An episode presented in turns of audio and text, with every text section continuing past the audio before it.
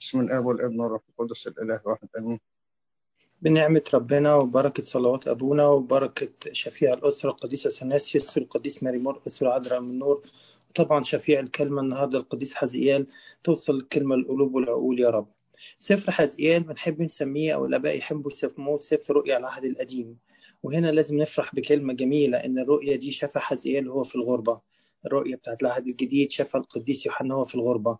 فنحن رجال الغربة عن بلدنا مصر نقول إن إحنا في مجال كبير إن إحنا نكون المستحقين أن نرى السماء. الناس اللي بتقول بعدنا عن بلدنا فإحنا في غربة فصعب الخدمة وصعب الكنيسة لأ. لو إحنا بنتكلم في عدد خدام ما أجمل الخدمة ما أجمل رؤى السماء في الغربة. نبدأ في أول حاجة تعريف بالكاتب وأحداث الوقت والزمن للكتابة. فنقول الكاتب هو حزقيال وحزقيال هو أحد الأنبياء الكبار وسبق وقلنا الأنبياء الكبار اللي هم القديس أشعياء اتكلمنا عليه والقديس أرميا والقديس حزقيال والقديس دانيال نظرا لكبر كتابتهم وليس كبير وصغير عند الله كل الأنبياء محبوبين وكبار. هو من عيلة كهنوتية زي القديس أرميا والقديس زكريا فإحنا عندنا ثلاثة من عيلة كهنوتية. لكن الله لم يميز في كتاباته. لقينا جاني الجميز زي عموس ولقينا المرنم والملك زي داوود ولقينا الإنسان البسيط زي بطرس ولقينا كل أنواع البشر. ربنا بيسمح لهم يكتبوا في كتابه. ولكن الغريب والعجيب إنهم يكتبوا نفس اللغة ونفس الكلمات. تنبأ في عصر السبي وده سؤال لو فكرنا في الامتحانات دايما بنجيب امتحان سهل جدا. عشان كده بقول لكم استمتعوا بالكتاب المقدس وما لكمش دعوة بالامتحانات هيقول لكم أستاذ جورج طبعا. فنسأل سؤال نقول مثلا ده من كتاب السبي صحيح. لكن استمتعوا لما تحضروا المحاضرات بكلمة الله القوية المعزية. معانا أبونا دانيال بيحضر لنا مواضيع رائعة وطبعا دكتور تامر زي ما ابونا بيقول وأنا بحاول معاهم. فاستمتعوا بال... بال... بال... بما تسمعوه. ما لكمش دعوة امتحانات هي أسهل ما يكون. هتشوفوا نماذج مع الدكتور جورج دلوقتي. فإحنا بنقول هو كان فتره سبي مع أرميا وكان مع دانيال في الوقت ده في السبي وكان قبليهم وزي ما قلنا هم كانوا خارج إسرائيل بالظبط كان في بابل وبعد كده دانيال راح كمان بلاد فارس. الحدوتة عشان تعرفوها حكايته إزاي السبي شعب بص في الصورة تحت إذا كنتوا تقرأوا تشوفوها لكن هحكي لكم ببساطة. شعب إسرائيل زعل ربنا جدا جدا جدا. فكان عقاب الله هو السبي لأن الله كما هو عادل هو ديان. فنجد أن آخر ملك كان من نسل داوود كويس يوشيا الصالح. جاب عاد وأربع ملوك وحشين يهو أحاز قعد شغل ثلاثة أشهر وراح مزعل ربنا جدا فسبي إلى مصر. بعديه في ثلاث ملوك تانيين يهو يقيم ركزوا يهو يكين صدقي الملك. يهو يقيم زعل ربنا جدا. وكان عقابه طبعا إنه ربنا ابتدى ينفذ تأديباته لأولاده. زي ما بيسمح إن إحنا نؤدب إذا أخطأنا ليه فابتدى أول سبي في عهد يهو يقيم وده السبي الأول واخذ معاه وده طبعا لشعب اليهودية أو شعب المملكة الجنوبية اللي كان فيها أورشليم لأن المملكة الشمالية كانت أوريدي سوبيت وراحت كلها. أما المملكة الجنوبية اللي كان فيها هيكل أورشليم دي آخر ثلاث ملوك فيها. يهوياقيم زعل ربنا قعد 11 سنة وكان في السبي الأول جاء نبوخذ نصر وحاصر البلاد وأخذ أفضل رجال البلاد وسابه في الحكم شوية لكن هو كان وحش فجاء مرة ثانية. وقتل يهوياكين أو أخذه واتقتل في السكة وخلى يهوياكين مكانه. آه وفي السبي ده أخذ مجموعة تاني من الناس وده كان السبي التاني.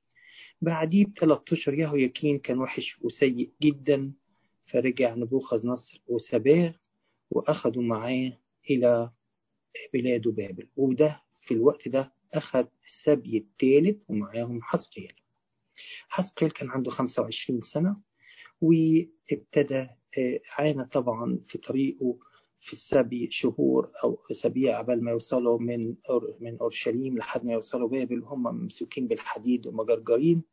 لكن عايش منطقة اسمها بين النهرين وقعد من 25 سنة ل 30 وابتدأت نبوته في حوالي سنة 30 سنة أي خدمته ككاهن الأول كان رجال الكهنوت. عند نهر اسمه نهر خابور. يبقى السبي الأول كان في دانيال والسبي الثاني أخذ بعض الناس لما يقيم زعلوا زعل نبوخذ نصر والسبي الثالث كان في زي ما قلنا حسقيال النبي وكان معاه الملك اللي هو يهوياكين فضل يتنبأ وينبه الشعب لمدة حوالي عشر سنين أو أقل خلوا بالكم في خراب تاني جاي لكم لكن قالوا خلاص الله أكمل التأديبات وهي موضوع نبوتنا النهارده في العشر سنين دول اللي عاشهم وهو في بابل بيرسل تنبيهات للشعب الذي لا يتوب. نلاحظ إن ربنا لما بيعاقبنا بيدينا فرصة واثنين وثلاثة وده الطريقة المثالية في التربية ما تعاقبش ابنك مرة واحدة ما تعاقبش المخطئ مرة واحدة اديله فرصة وانذار فرصة وانذار وفرصه وانذار لكن الله العادل له دينونة في الآخر لألا الناس تعتمد على عدل الله وكأن ليس هناك دينونة. فبعد عشر سنوات جاء نبوخذ نصر ومسح أورشليم نهائي من على وجه الأرض وحرق المدينة نهائي بعد النبوة التي لم يستجيب أحدا لكلمات حزقيال فبالتالي حزقيال كان بيتكلم عن الرجوع بالتوبة ولم يسمع أحد. وده كان أحد أسباب حزن حزقيال زيه زي أرميا اللي كان قبليه. بيبث الرجاء في قلوبهم لكن ما كانش فيه أمل في شعب بعد عن ربنا. التدرج ده زي ما ربنا بيأدب في زماننا مثلا بالوباء مرة واثنين وبالأموات وكتير لكن لازم نصحى.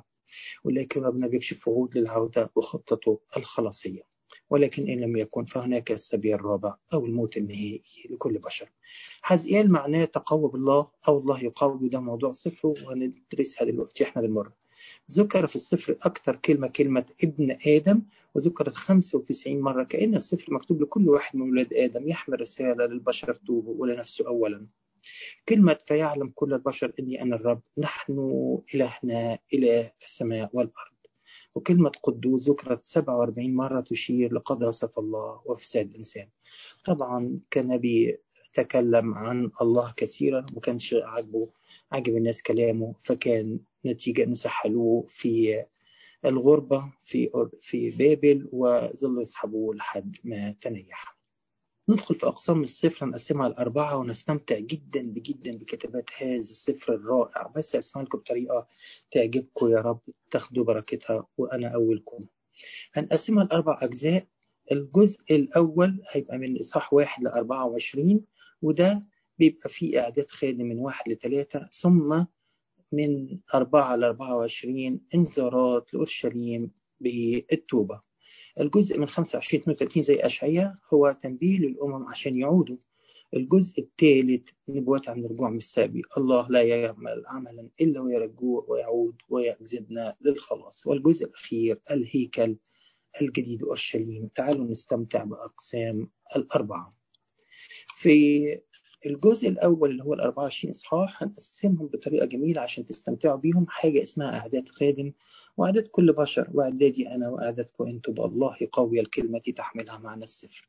ثم الرسائل إلهية بشتى الطرق من الله لنا. هنجد ثلاث أنواع من الرسائل جاية في سفر حزيان أول حاجة الرؤى. هنشوف رؤى وهنستمتع بيها. رؤى مجد الله رؤى عدل الله رؤى الله يفارق الهيكل. رؤى بيشوفها النبي في رؤى النجاسات والهياكل في أورشليم. في ايات مجسمة هو كان بيجيد التمثيل أو عنده موهبة فكان بيمثل بعض الأشياء وده زي ما بيقول ربنا بيستغل مواهب كل واحد الطبيب في عمله المهندس في عمله المحاسب في عمله كل واحد ربنا ممكن يستخدمه لخدمته. حتى اللي بيفكر ياخده كل واحد عنده موهبة أكيد يقدر يستخدمه وهنا في ثلاث تمثيليات هنشوفهم وأخيرا هنشوف قصص أو أمثال عن قصة العروسة الخائنة الإصحاح 4 16 وده إصحاح رائع لازم تستمتعوا بيه اسمه زمن الحب. وفي الكرمة والنسران ودي أنا أعدي عليها بسرعة لأن بيتكلم عن إن في كرمة اللي هو شعب الله ونسران تنفسوا عليها له مصر وبابل وكانت هي تمشي مع ده شوية وده شوية. ولكن في الآخر في إصحاح 17 بالذات يقول إن غصن سيقطف من هذه الكرمة ويكون غصنا أبديا السيد المسيح. في الإصحاح 19 حاجة مشابهة برضو. آه زوجة أسد ربة أشبال وأشبالها كانوا وحشين وزمجروا على الناس وقتلوهم اللي هم شعب إسرائيل وملوكه. ولكن الله أدبهم وأخذوا بخزامة. وبرضه شبههم مرة ثانية بكرمة وريح شرقية بتيجي عليها. كلها أمثال. وذكر في الآخر 23 عن واحدة اسمها أهولة واحدة اسمها أهوليبة الأختين الزنيتين ودول بيرمزوا لأورشليم وللسمارة اللي زعلوا ربنا. الفكرة هنا إن ربنا بيدينا رسائل طول النهار. صدقوني حين نطلع للسماء ونكتشف بأعيننا السمائية ماذا كان يجري. سنجد إرسالات الله كل يوم وكل وقت بطرق مختلفة سواء برؤى اللي هي الكتاب المقدس اللي قدامنا أو بآيات مجسمة من أحداث صدري حوالينا زي اللي إحنا بنشوفه في الوباء أو من أمثال بتحدث حوالينا. نبتدي في أول جزء وهو أعداد خادم. كلمة حزقيال الله يقوي سبعنا قلنا هذا الخادم يعاني جدا جدا جدا لأنه اتسبق واتبهدل هو شاب لأنه شاف البهدلة وعاش في الغربة لأنه شاف شعب قعد 45 سنة أرمية ينبهه ما فيش فايدة هو قعد بعديه حوالي 30 سنة ولا يستجيب هسه الشعب. عايش في زمن صعب. نقدر نقول زي السنة لكن ربنا يقوي كيف تقوي الله؟ يمكن أهم حاجة قلناها إنه شاف رؤى السماء مفتوحة محدش كتب عن السماء وعرش الله فالعهد القديم بهذه الدقة وهذه الروعة يمكن كتب أشعياء في صح ستة عنده حاجة بسيطة عن عرش الله لكن هنا في كتير في الصح الأول والثالث والتاسع والعاشر والحداشر بيشوف السماء مفتوحة. يا ريت أول حاجة تاخد بالك منها انفتح نحو السماء فترفع عنك الضيقة وترفع عنك الغربة. وتزال صدقوني مهما كان في كلمات تعزية للضيقات مهما كان في أشياء ناس تقولها البعض عشان ترفع الضيقة سواء من الوباء أو من الزعل أو من الأمراض أو من الزمن الوحش. مفيش حاجة غير العين المرفوعة للسماء علشان كده دايما نلاقي حزيل يقول فنظرت وإذا؟ كلمة كان بيقولها كتير. معناها إيه؟ كان عينيه لفوق تعالوا نرفع عينينا لفوق كفاية بص لتحت على الموبايلات. يمكن حد علق على الموبايلات. قال كلنا باصين لتحت. وجوهنا الموبايلات تعال نرفع عينينا لفوق صلوات أكتر. اندماج مع ربنا أكتر. عيش مع ربنا أكتر. دي كيف كان حزقيال ارتقى في حياته وبص للسماء.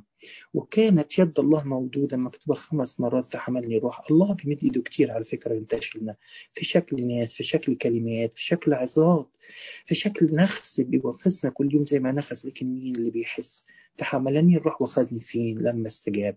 استجاب الخمس مرات اللي كتب يد الله الممدودة إليه. وأخذني. الله ياخذك فنظر إلى فوق. وصعد بفكره للسمائيات وتعزى وتحول إلى رجل قوي حين دخل فيه الروح. وقامني على قدميه نلاحظ هنا دخل في روح العهد القديم بعض الأنبياء. يدخل فيهم روح لكن إحنا فينا الروح يا جماعة؟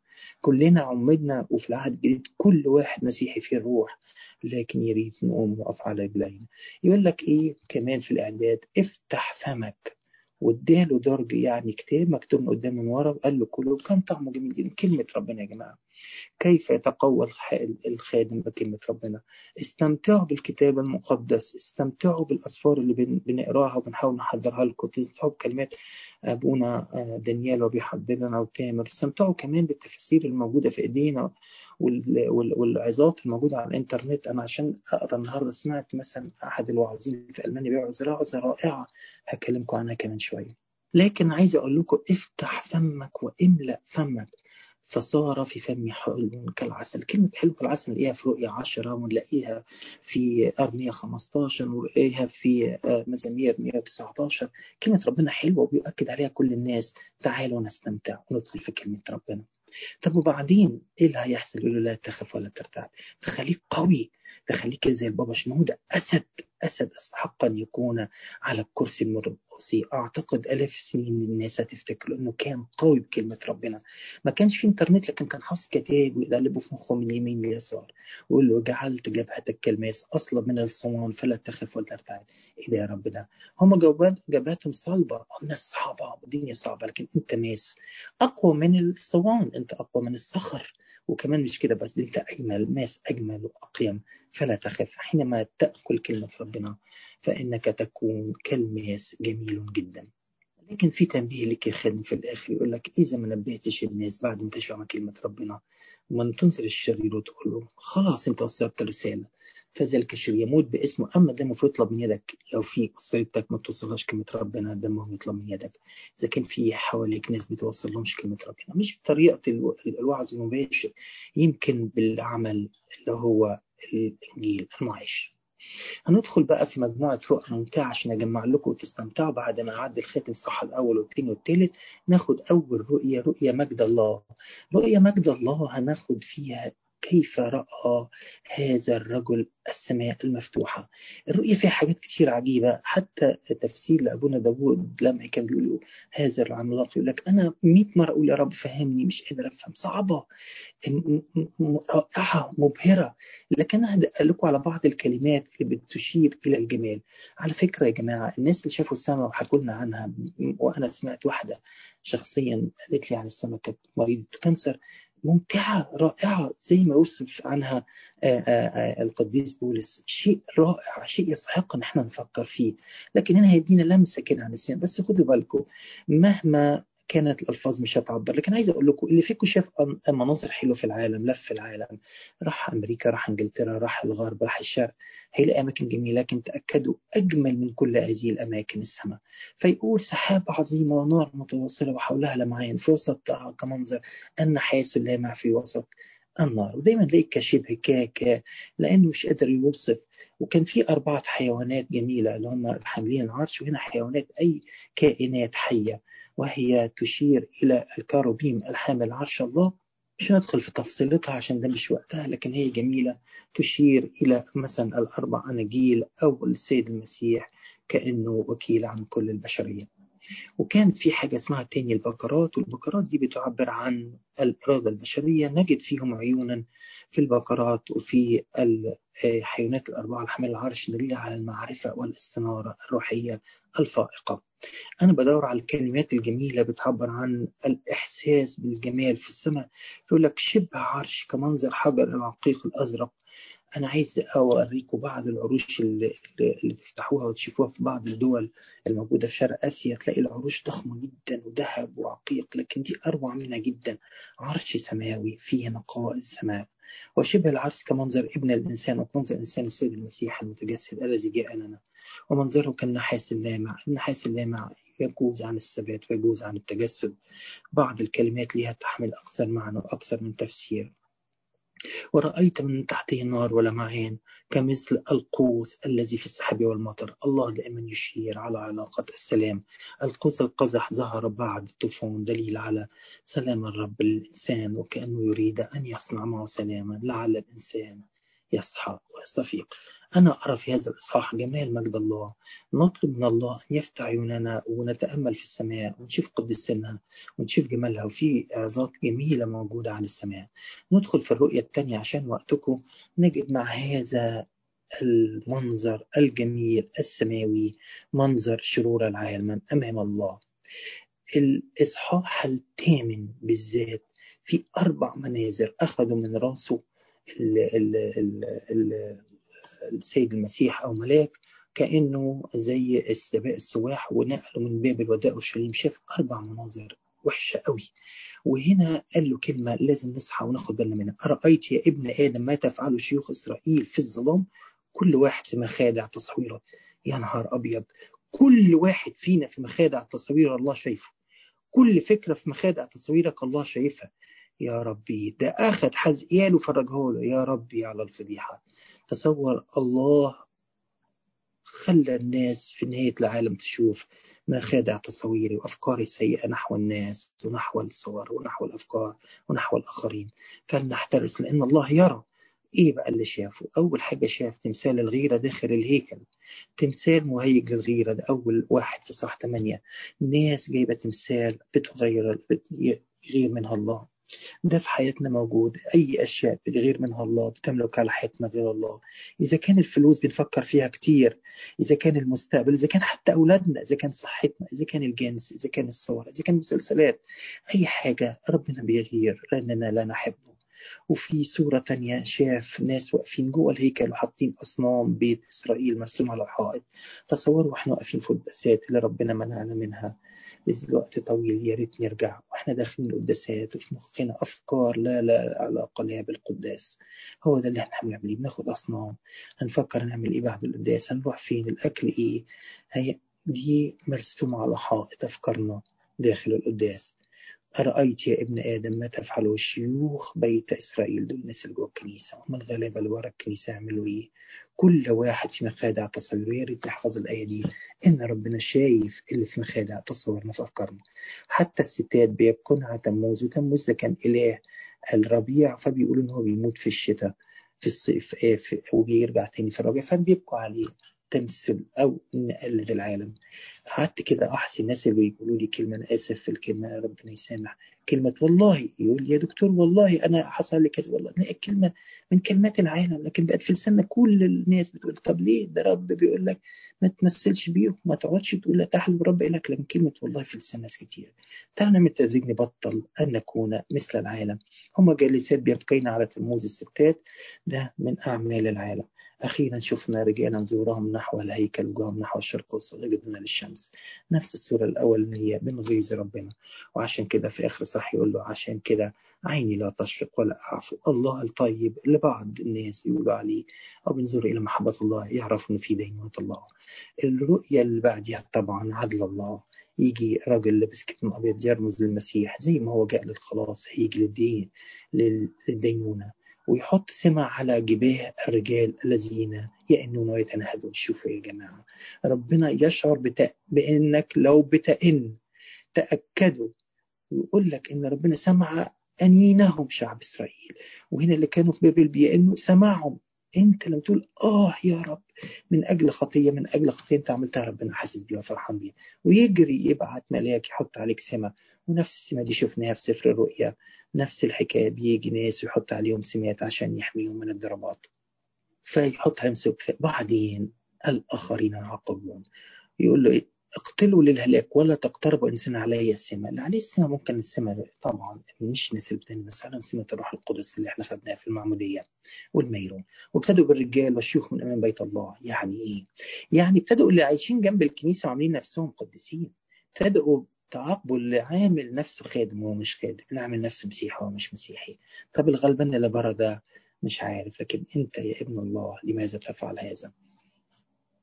قلب هذا الرجل يقول آه يا رب هل أنت ملك بقية إسرائيل؟ لا. أنا مش هعمل كده. وفعلا هنلاقي كتير. بقية بقية تبقى زي ما بيذكر كتير مع أشعياء. ولكن السيد المسيح هنا الممثل الراجل لابس الكتان يقول قد فعلت كما أمرتني. دي آية جميلة يا ريت نحفظها. يا ريت نفعل كل ما نؤمر به من الله. الرؤية الأخرانية الله يفارق. آسف الأخيرة مجد الله يفارق الهيكل وفعلا شوفوا إن عرش الله الذي موجود بصفاته فوق هيكل سليمان أو الهيكل اليهودي ارتفع ولم يعد إليه حتى هذا الزمان لأنه أصبح في السماء ويصبح في كنيسة العهد الجديد. وطبعا بيشير إلى التجسد الإلهي. الرجل لابس كده دخل بين البقرات وملأ حفنتيه من جمر النار. مين يقدر يدخل في النار غير السيد المسيح؟ دي إشارة إلى التجسد. هو اللي جاء وزي ما جاء فدانا هيجي كديان للعالم ويرفع مجده عن لمن لا يتوب. ثم رفعت الكرابين أجنحتها البقرات ومجد سريع عليها إلى فوق صعد الرب عن وسط مدينة وقف على الجبل. حتى السيد المسيح لما جاء يصعد خلاص لم يصعد من الهيكل صعد من جبل الزيتون. لأن مجد الله قد فارق. يا رب كل واحد فينا يستعد. وألا يوم نياحته لا يقول عنه وقف الله على الجبل البعيد بل يكون له نصيب في السماء. بعد كده دخلنا في نوعية تانية بعد ما شفنا الرؤى بنشوف آيات مجسمة. قلت لكم الله كل يوم بيورينا نفس الطريقة. بسرعة الآيات المجسمة. أول آية بيشوف هو بيرسم مدينة بالصلصال ويقعد على جنبه ال ال الشمال 390 يوم بعدين يتكئ على جنبه اليمين 40 يوم. ما يتحركش. وربنا يثبته كأنه عنده كأنه عنده آه مرض الفالج أو مرض الشلل. 390 يوم بيشيروا إلى شعب إسرائيل اللي هو المملكة الشمالية زعل ربنا 390 سنة. كأن كل خطوة وكل يوم أزعلت ربنا ستعاقب عليه ولكن في حاجة جميلة أوي نراها. يقول له ثبت وجهك على أورشليم وحوطها بصورة. تثبيت الوجه بيقول إن ربنا رغم خطايانا لا زال وجهه علينا لا يتركنا لأنه أرسل ابنه. وأما اليد المكشوفة وهو نايم على جنبه بتشير إلى يد الخلاص أو تجسد الإلهي. الأربعين يوم ساعات كمان يقولوا إنها للبر الذاتي في واحد يعمل نفسه كويس وخادم وبتاع ويفرح قوي بإن هو بيتكلم أو هو بيخدم أو هو بيعمل لكن ده بر ذاتي. خلينا نبص للسماء اللي بدأ بيها السفر الخطية يمثلها في الصورة اللي قدامكم برضه. هو نايم كان بياكل أكل قليل وشعير قليل وفول وعدس قليل. دي يمكن بتعلمنا إحنا وإحنا في الصوم الكبير الخطية هي اللي خلتنا ناكل كده. فنقول خطيتي حرمتني من الشبع. يا رب خلي الفكرة دي إن ربنا يبص علينا فرصة لينا إن إحنا نتوب. أما الصورة التانية اللي بيشوفها فبيقول له خد موس واقطع من راسك شعر لحيتك وشعر راسك وقسمه ثلاثة أقسام وبعده بالسيف وبعده في الريح وبعده يزريها كأنه بيقول إيه؟ إن في دينونة في خطية في الآخر. ربنا الطيب جدا هو الله العادل جدا. ونجد في صح ستة وسبعة كلام قوي جدا عن هذا الموضوع. هي ابن آدم اجعل وجهك نحو جبل إسرائيل تخرب المرتفعات المتكبرين. تقفر وتخرب مذابحكم. طبعا مذابح الدنسة اللي إحنا بنقدم عليها حاجات وحشة. وتنكسر وتزول أصنامكم. كل حاجة تعلقت بيها في الدنيا صدقوني هتزول. إذا كان منظر إذا كان فكرة إن سيجارة إن كان جنس إن كانت مال كله سيزول. ولكن يبقى بقية. دايما الله يقول إن في ناس هو محافظ عليهم صح السبع برضو يؤكد نفس الكلمة بتاعت إن في دينونة كلمة نهاية تأتي مئات المرات. آسف عشرات المرات. يقولون نهاية قد جاءت. النهاية في زوايا الأرض. النهاية عليك نهاية. قد جاءت. جاءت النهاية. ها قد جاءت النهاية. بلغ الوقت هو الوقت. على فكرة إحنا راكبين الجسد. وفي بننزلق بعضنا بيتخطف بالوباء وما أكثر من نالوا كليل في السماء. دلوقتي كانوا معانا من أسابيع أو من شهور كلنا عارفين واحد أو اتنين راحوا السماء.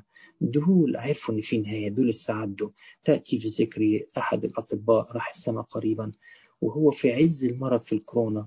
راحوا الممرضة جايبه له أكل فطاري. كنا في السم الكبير من أيام قليلة وغريبة جدا. يقول للسيستر وهو حاطط أكسجين عالي جدا 60 لتر يقول لها شيلي شيلي اللحمة وشيلي الحاجات دي. وكان ياكل حاجات صيامي وهو بينهك في آخر ده واحد كان عارف إن في نهاية طبعا استحق السماء اطرحوا عني ما معاصيكم. ده الرسالة من الدينونة. ليه؟ يقولوا الله بعض الذي ينقض الكتاب إله دموي أو إله بيقتل الناس في العهد القديم. طب تعالوا نحفظ بقى في صح 18 33 ونحفظ أي حد يقول لك اله دموي قول لهم اقرأ حسقيال 18 و 33 احفظوا الرقم ده إني لا اسمو لا أصار بموت من يموت يقول الرب فارجعوا واحيوا أنا مش عايز حد يموت.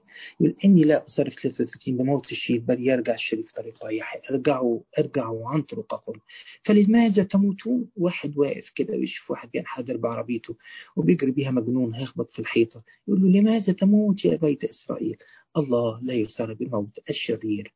آخر آه تمثيلية هيمثل نفسه ماسك خيمه وعمال يتحرك بيها قدام الناس ويتحرك بيها في المساء ويتحرك بيها في الصباح. هي يمكن بالمعنى الرمزي بتقول عن الإنسان اللي أخذ خيمه وعايز زي إبراهيم متغرب عن العالم مستعد للسماء الجميلة اللي شافها. لكن في المعنى هنا حصلت حقيقي إن هم فعلا إن إن لما جاء السبي الرابع أو الأخير وهجموا عليهم راح الملك زي ما حصل في الآية سبعة كده نقب حائط وخرج في العتمة.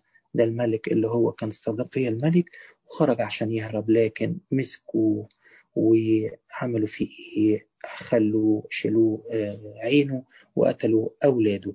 فده موجود هنا في الإصحاح ده يقول ينقبون في الحائط. ده الملك حصل حسقي فعلا يغطي وجهه لكي لا ينظر الأرض بعينيه. بسطت عليه شبكتي يجي الإنسان ده ويعاقب صدقي الملك ويفقع عينيه وتقتل أولاده أمامه وياكلون بالسيف نبوة الله ستحدث كل شيء موجود في العهد في الكتاب المقدس. زي ما قال لنا سفر الرؤيا أو زي ما قال لنا سليمان الحكيم تعطون حسابا عن كل الصغيرة وكبيره في حياتنا. كن في أهبة للجلاء خلصنا كده الأمثلة بعد ما خلصنا رؤى آخر حاجة الأمثال أخذنا مثل واحد مثل رائع. يا ريت تقروه على روقان كده هو اسمه زمن الحب.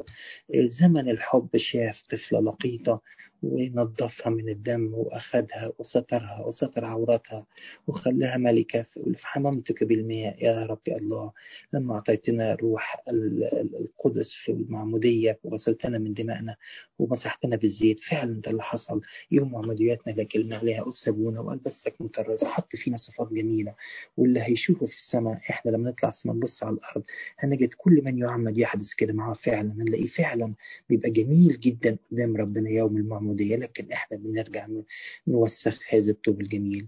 الصح جميل اسمه زمن الحب. فإذا مررت فإذا زمنك زمن الحب. كل يوم ربنا بيقول لك زمن الحب. طب وبعدين يا رب أنا وسخت الطوب. يرجع يقول لها في آخر إصحاح ولكني لا أتركك. أعود أذكر عهد سباق لأنها تمشي بعيد عنه وتتنجس تاني تاني بيعود الإنسان لكن يقول له أعود معك في أيام صباك وأقيم لك عهدا أبديا. إصحاح رائع اسمه زمن الحب. آه ندخل في الجزء الثاني آه وهو ده من صفحة واحدة. آه لا next slide ده ملخص الصفحة دي لل 24 إصحاح. هنجد فيها اللي إحنا قلنا عليهم يا إما رؤى زي المركبة النارية أو كلمة الله أو الناس أو مفارقات الهيكل أو تمثيليات زي اللبنة اللي عملها أورشليم حواليها سور وصاج وكان ربنا بيحرسها أو حلق الشعر أو تمثيلية السبي أو الأهبة للجلاء وفي بعض الأمثلة ذكرنا بعضها زي النسر والأرز وزي الكرمة وأهم واحدة ذكرناها زمن الحب 16 حزقيال يا ريت تقروه براحتكم. ندخل في الجزء الثاني وهو تأتيبات الأمم. وده جزء صغير قوي لكن نلاقه في أشعياء ونجده هنا تاني برضه. في نفس الوسط الكتاب إيه الحكاية؟ ربنا عايز يقول أنه هو ضابط الكل. كل واحد حواليك واقف قدامك ايا كان هو مضبوط من إلهك وهو يقاد بالهك يوم تكبر هيرودس وقع سقط ميتا. ونلاحظ هنا برضو حاجات سريعة كده. الله ضابط الكل عايز يقولها لأولاده كل يوم. وهو مش ضد الشعوب دي هو ضد الخطايا. هو بيحب الشعوب بيحب الناس بيحب البشر. إلا زيت في بني البشر. لكن بيكره بيكره الخطايا. فهو ليس أحد بل ضد الخطيه عموما. عشان كده ما تكرهش إنسان. اكره الخطيه التي فيها. وكراهيته للشر هي كراهية للشيطان عشان كده بيبيده ويبيد أعماله الشريرة. وبعدين ما كانش معناه أنه بيحب شعب عن شعب بدليل أن هنا لما بي بيذكر عن بني عمون ذكر سبع آيات عن عقابة لكن في نبوة ضد إسرائيل وخطأ إسرائيل ذكر 23 إصحاح ربنا لا يميز بين الناس. ربنا ما باتش بني عمون ولا فلسطين لكن أباد أباد عشر أصباط من إسرائيل. الله لا يفرق لكن له دينونة لكل شرير. الله لا يجامل بل يحذر يرسل آيات للجميع يتوبوا اخترت واحدة بس منهم إن في ناس من بني عمون قالوا إيه؟ قالوا هكذا قال الرب من أجل إنك قلت هه على مقدسي ناس بتتريق على الكنيسة. أنا سمعت بعض الناس تتريق على المعمودية تتريق على التناول. صدقوني عقبهم شديد لأن الله لا يفوت هه حرفين اتقالوا على اسم الرب. زي ما بيقول في أشعياء 55 آه لا تقوى عليها كل آلة كل آلة صورت عنها لا تنجح. زي ما حصل لحربوا كنيستنا في العهد السابق قبل ما يجي لنا الرئيس الجميل الآن. حاربوا الكنيسة رجعوا بنوا الكنايس دخلوا يضربوا في الكنيسة الكنيسة تقوت البنت كنائس أقوى وأجمل. هي دي كل من يقول ها على مقدسي على بيوت ربنا ربنا يعاقبه. فأنا أسلمك لبني المشرق فيقدمون سيرهم فيك وجعل مساكنهم فيك يأكلون غلتك شفنا من تجنى على الكنيسة مات إزاي في السجن. الله دائما مع أولاده يحفظهم ويرعاهم. تأديبات الأمم هي تذكرنا بأن الله إله الكون كله وليس إله الذين يعبدونه فقط بل كل البشر. الجزء الثالث والأخير جزء رائع جدا كطريقة الله. دائما يحطنا في حاجة اسمها ساندويتش يحطنا في الأول كلام حلو زي ما قلنا أشياء يحطنا في الآخر كلام حلو. هنا هنجد نبوات عن الرجوع ما بعد السبي فنجد في الأول يقول لنا بقى عن الخدام. اقروها كويس الآيات بتاعت 34 دي لأنها تحذر كل من واحد منا خلي بالك يا راعي يقول لك ويل الراعي الذين يرعون أنفسهم. اوعى وأنت بتخدم تخدم نفسك. الناس تستفيد من الخدمة انها الناس تقول عليها كويسة أو تسفيد أي حاجة. من الخدمة خلوا بالكم. تأكلون الشحم وتلبسون الصوف. تذبحون السمين. ترعون الغنم. المريض لا تقووا خلي بالكم لو بتخدم خلوا بالكم على المريض والتعبان أكثر من السليم. المكسور لم تجبروه. المطرود لم تسرد تستردوا. الدار لم تطلبوا. بل بشدة بعنف تسلطتم إحنا عنف يا جماعة. حتى تعالوا نبص نفسنا. إحنا بنتعامل مع الناس الفقراء. بنتعامل مع العامل. بنتعامل مع الراجل اللي واقف البنزينة. بنتعامل مع الشغال اللي بيجي البيت. لقينا عنف جدا لكن الناس المؤمنين نعملهم بشكل مختلف. تعالوا يا جماعة لا نكون بشدة مع العنف لأن كل دول بشر بيحبهم الله فتشتت الجميع بلا راعي ليه ما تكونش أنت جذاب للناس يقولوا الله هكذا يكون أولاد الله؟ يجي الراعي الصالح ويجاوب على كل الأشياء دي يقول ها أنا اسال عن غنمي وأفتقدها. كما يفتقد الراعي القضيع ويكون في وسط غنيمته. أفتقد غنمي وتبص نلاقي نفس الكلام اللي عملوا فيه الرعاة ربنا اخد باله منها. أي واحد فينا ربنا اخد باله منها. حتى لو يقول لك أصل الكنيسة ضايقتني أصل مش عارف مين ضايقني أصل الخدمة الفلاني ضايقني. ربنا اخد باله منك ما تقلقش. فيربطها في أماكن حسنة وفي مراعي دسمة. يربطها ويسترد المطلوب ويجبر الكثير وأعصب الجريح وأبيد السمين والقوي طبعا المتكبر الله يقف أمامه. ويجي في الصح 36 الكلام رائع عن عهد جديد. رش عليكم ماء طاهرا فتطهرون إنه ماء المعمودية. من كل نجاساتكم من كل أصنامكم وطهركم وأخلق لكم قلبا جديدا. وأجعل فيكم روحا جديدا. أنزع قلب الحجر اللي في فينا وأعطينا قلب جديد. عايزين نستسلم بيت الله نجد رؤية رائعة في الإصحاح 37 ودي آخر فضل لي واحدتين بسرعة نجد الصح 37 القيامة. يقول له تنبأ على ياخده برضه من رأسه ودي منطقة فيها عظام يابسة. فيتنبأ يتنبأ عليها ودي برضه بترمز للمعمودية وكأنه بيرمز للكهنوت. فاليابسة العظام اليابسة دي ترجع فيها الحياة ولكن ليس فيها روح. فتنبأ مرة ثانية يقول له تنبأ عليها. فتكون روح فتكون جيش عظيم. ونقت كلمة جيش عظيم جدا بعد ما اتقالت عليها إن هي يباس عظام يابسة جدا. يرجع يقول عليها جيش عظيم جدا. ده ما بيحدث في المعمودية نتعمد الأول كلمة أبونا اللي أخذها من الروح القدس من من يد الكنيسة ويد السيد المسيح وبعد ما يعمدنا يحط علينا الميرون فتكون نحن نحيا. يمكن بترمز برضو لأن المنظر ده يحصل لكل الأجساد في آخر الأيام وتقوم. يمكن بترمز للعهد الجديد حين دبت الحياة في الكنيسة أو في شعب الله. يمكن بترمز ساعتها لعودته من السبيل هي أربع رموز. لكن هناخد المعنى الروحي الجميل إن إحنا خدنا. إحنا كنا يابسين جدا ولا زلنا يابسين. لكن الله يتنبأ علينا عن طريق الكهنة. اللي هو بيرمز لهم حزقيال فنكون جيش عظيم جدا. خلي أبونا يقرأ لك الحل تعود. فتكون جيش عظيم لا تستهين بالحل. حين نصعد للسماء ونرى الحل الذي أخذناه يوما ما بعد التوبة هنجد منه بركة كبيرة جدا. في رؤية كمان بيشوفها في هنا عصوان بيمسكهم يبقوا عصا واحد. كأن الشعب كله بيكون واحد بالصليب. الصليب بيجمع العالم كله. الصليب بيجمع الأمم واليهود. الصليب والعصايين بيجمع حتى اليهود لما كانوا شعبين. المملكة الشمالية والجنوبية بقى مملكة واحدة بعد دخول المسيح آخر حاجة صحتنا 40 ل 48 هي تفاصيل عن الهيكل الجديد تشير إلى هيكل الذي يقيم السيد المسيح أسسه الحتة اللي كنت بقول لكم عليها بقى بسمعها النهاردة من أحد الواعظين في ألمانيا. خرافية كل كلمة ليها معنى كل حرف ليه معنى. الآيات رائعة ما فيش وقت أحكيها لكم لكن تقدروا تدوروا مثلا السلالم 8 كأنك بيقول لك السماء بقى. بصوا لليوم الثامن اللي قام فيه المسيح. لما يجي يتكلم مثلا على النخيل والكروب يقول لك النخيل والكروب جنب بعض منظر داخلي نخيل للناس اللي سموا راحوا السماء جنبهم ملائكة. هنصير مثل الملائكة. يتكلم مثلا على منظر الدار الداخلية وجمالها ويتكلم على الارتفاعات والأرقام. كلها إشارات جميلة إلى الهيكل السماوي. لكن في أحد الإشارات رائعة عن الست العذراء. يقولوا عن كلمة لم يجد لها اليهود تفسيرا حتى الآن. في باب في المشرق. في الهيكل وكل باب المشرق وهو مغلق هذا باب يكون مغلقا لا يفتح ولا يدخل إنسان الرب الإله دخل فيه فيكون مغلقا. ده السيدة العذراء بالكاملات البتولية الذي عبر فيها السيد المسيح وجاء إلينا. آخر مشهد نشوفه عشان نستمتع بآخر كلمة في سفر الرؤيا. طولت عليكم مشهد المعمودية والسباحة في نهر الحياة. حينما تبدأ بالسماء مع حسقيال وتصل إلى القمة تصل إلى هذا الإصحاح. ماء تخرج من العتبة التي في المشرق طبعا ده الماء اللي خرج من جنب المسيح وجرى في العالم كله. أو الماء الموجود في السماء دلوقتي وينزل في المعمودية. الماء ده بيدخل فيه الناس.